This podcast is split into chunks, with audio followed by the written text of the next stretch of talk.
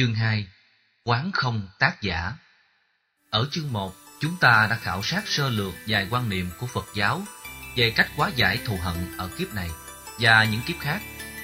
Trong đó, chúng tôi đề cập đến pháp môn quán không tác giả, mà ở chương này chính là nội dung trọng tâm. Pháp quán này giúp ta có cái nhìn đích thực về bản thân và tác nhân. Con người là hợp thể nhân tính, gồm năm thành phần, không có thực thể bất biến. Các tổ hợp thuộc năm thành phần này bắt đầu hình thành từ cấu trúc nhân thể vật lý, gồm bốn yếu tố là đất, nước, lửa và gió, hay nói khác hơn là chất rắn, chất dịch, nhiệt độ, thể khí và tất cả quy luật liên hệ đến các yếu tố này. Quán không tác giả là quán phân tích về sự tách rời các yếu tố ra. Bằng cặp mắt tuệ quán sẽ thấy rằng không có một chủ thể tác nhân tạo ra nỗi khổ niềm đau cho bản thân mình. Dòng cảm xúc của con người như một dòng thác mạnh bạo. Nhìn từ xa, thấy nó như một thực thể, nhưng khi nhìn gần thì dòng thác này cũng chỉ được hợp thành bởi các phân tử nước, cho nên nó vốn không có một thực chất nào.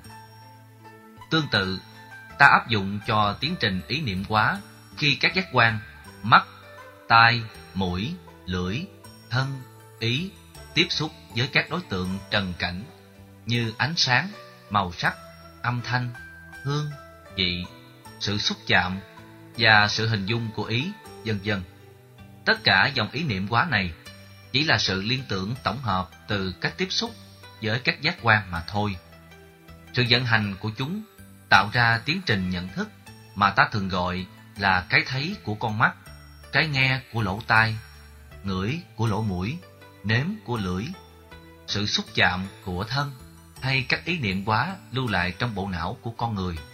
Các yếu tố nhận thức đó không có cái nào là thực thể bất biến. Để quán chiếu không có tác giả, trước nhất ta quán không có kẻ thù. Đây là cách thực tập vô ngã trong ứng dụng tâm lý trị liệu. Kế đến, ta quán tiến trình tách dòng chảy của cảm xúc tâm lý ra khỏi sự vận hành của thân. Sự sống của con người được thiết lập khi thân này với lục phủ ngũ tạng đang hoạt động. Khi tim ngừng đập, não tạng đã bị chết, các cơ quan khác đến tình trạng kết thúc thì lúc đó tạm gọi là cái chết lâm sàng. Chết lâm sàng chưa phải là chết thật sự, bởi vì có tình huống thân thức vẫn còn lẫn quẩn. Đó là lý do tại sao ta thỉnh thoảng thấy người chết sống lại sau một vài giờ hay vài ngày nằm trong nhà xác. Dù trong tình trạng chết lâm sàng hay chết thật, thì chắc chắn rằng sự tương tác giữa các nhóm yếu tố tâm vật lý đã ngưng hoạt động. Dòng cảm xúc thường vận hành rất hữu cơ và đa chiều với thân thể vật lý. Nếu tách rời hai cái này ra, thì mạng sống con người không còn nữa. Ngoại trừ trong những trường hợp đặc biệt như khi ngủ hoặc ý thức không hoạt động, khi bị mê man bất tỉnh, không còn sự bấn loạn của cảm xúc trên bộ não của chúng ta.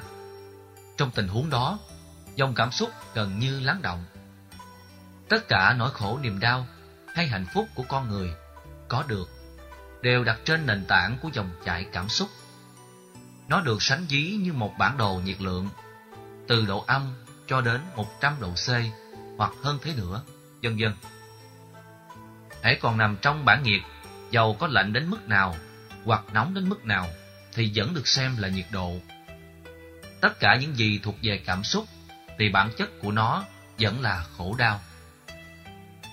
Muốn tách rời khổ đau của hận thù ra khỏi thân thể vật lý của mình, chỉ cần quán tưởng dòng cảm xúc và thân thể vật lý không phải là một. Quán tách rời để khổ đau không còn chỗ bám víu. Nỗi khổ đau của việc bị người ta cướp bóc thuộc về tinh thần. Nỗi khổ đau bị người ta đánh đập thuộc về vật chất, vân vân. Hãy quán rõ như vậy. Giống như thân cây chuối, mới nhìn vào, ta cứ tưởng như một khối không thể tách rời. Nhưng khi ta mở ra từng bẹ, thì không thấy lỗi bên trong. Mạng sống của con người với cấu hình vật lý cũng hoạt động một cách tương tự như vậy. Bằng cách quán đó, ta thấy thân thể vật lý này với các dòng cảm xúc không hề có chỗ để dung chứa nỗi khổ niềm đau. Như vậy, ta quán không có tác giả là không có kẻ tạo tội ác, không có kẻ khủng bố, không có người đã gây những thương tích cho mình. Dĩ nhiên, quán không tác giả nhằm trị liệu về phương diện tâm lý để không bám víu cảm xúc, không trả thù đối với người tạo ra khổ đau. Trên thực tế, sự kiện khổ đau vẫn từng diễn ra và pháp luật vẫn truy nguyên được ai là tác nhân, ai là kẻ chủ mưu, tội trạng thế nào. Quán không tác giả không có nghĩa kẻ tạo tội không bị lỗi trừng phạt về mặt pháp luật. Như vậy, ta quán để tách rời cảm xúc khổ đau ra khỏi thân thể vật lý, trong khi mình chính là nạn nhân. Phương pháp quán nào cũng nên áp dụng hướng dẫn cho một số đối tượng nhất định. Phải tùy bệnh cho thuốc. Phương pháp quán không tác giả chỉ được áp dụng cho chính nạn nhân để không kéo dài khổ đau, hoặc là người thân của nạn nhân để không tạo sợi dây lan truyền về cảm xúc khổ đau khi thấy người thân của mình bị hãm hại